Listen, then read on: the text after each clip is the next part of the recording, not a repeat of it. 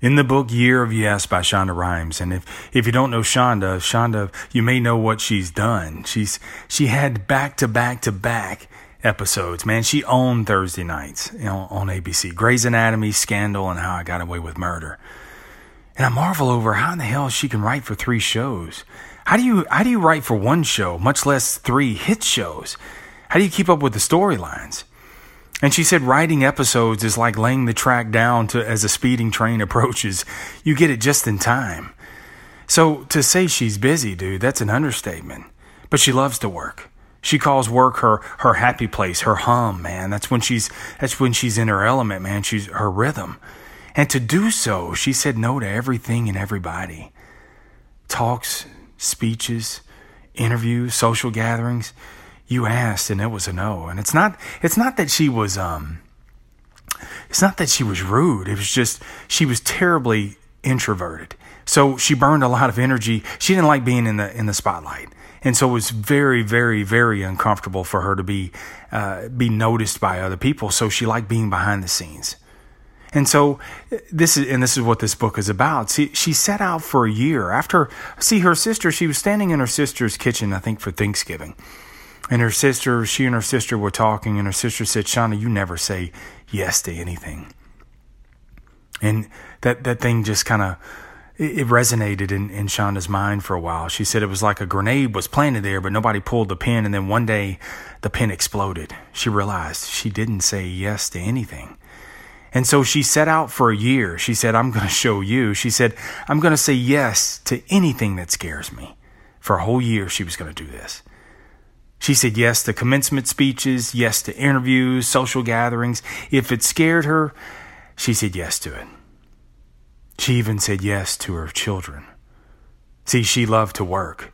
She, she, by her own admission, she said, "I would rather work than, than, than be at a swing set."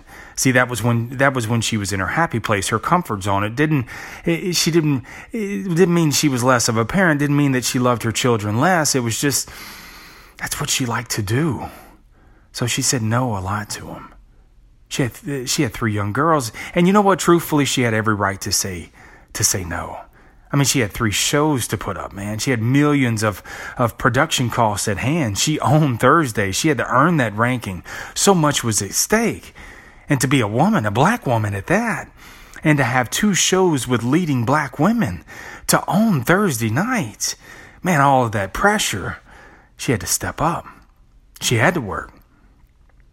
She had to work also because, see, she was a single mom. She didn't have anybody to help her out. So she worked her ass off. And she worked her ass off to get to where she was today. So she said no a lot. And she said no when asked by her daughters if she wanted to play. But it was a year of yes, remember? And one night, Shonda was, Shonda had this huge, elegant ballroom gown on, and her hair is all done. The driver's out front. She's got a speech to make, so she's giving the speech over and over and over in her mind. And as she's rushing out the door, her daughter Emerson comes running up to her, not to say bye, mommy. She says, Mommy, you want to play? I mean, the timing of that. I mean, didn't didn't Emerson see? I, I have got a speech to make. I'm I'm all dressed. I've got things to do. I tell you what, we'll we'll do this tomorrow. Mommy, we'll double up. I promise you, we'll we'll do it tomorrow. She was almost gonna say all that, but it was a year of yes. Yes, Emerson, I do want to play. And so Shonda plopped right down there on the on the ground. Her her ballroom gown poofed out, and she lay right there on the floor and played with Emerson. Her publicist was was blowing her phone up. There was a speech to give. Was she gonna show up? She's running late. She didn't answer it. She didn't even care. See, she was a few minutes late. She was a few minutes late, but she said that that fire of joy after that 15 minutes it went on for the rest of the night. She said when she got there, yes, it was no big deal. People were drinking, eating. She walked in with a wrinkled gown and heels in her hand. But she gave that speech, and she felt so good about what she did that night. It was just a few minutes. Just a few minutes to play, and it was so worth it. The yes went on where she ended up. She, she said yes to so much more. There was no cell phone, no email after seven o'clock. She just put her phone aside. She said that, that, that shit's going to be there tomorrow. Weekends off, no work. And she made it a point that, eh, you know, she, she advised her staff to do the same thing. Unless they were in production, no work. It was basically this. Cause, cause it was basically this, because all of our schedules are different. We all work different, different hours. You may have to work weekends. You may have to work uh, on, on nights, whatever the case may be, but it's this. Here's the premise of it. Take 15 minutes out to play. And sometimes it's 15 minutes just to play alone. And sometimes it's 15 minutes just to play with your kids, to talk.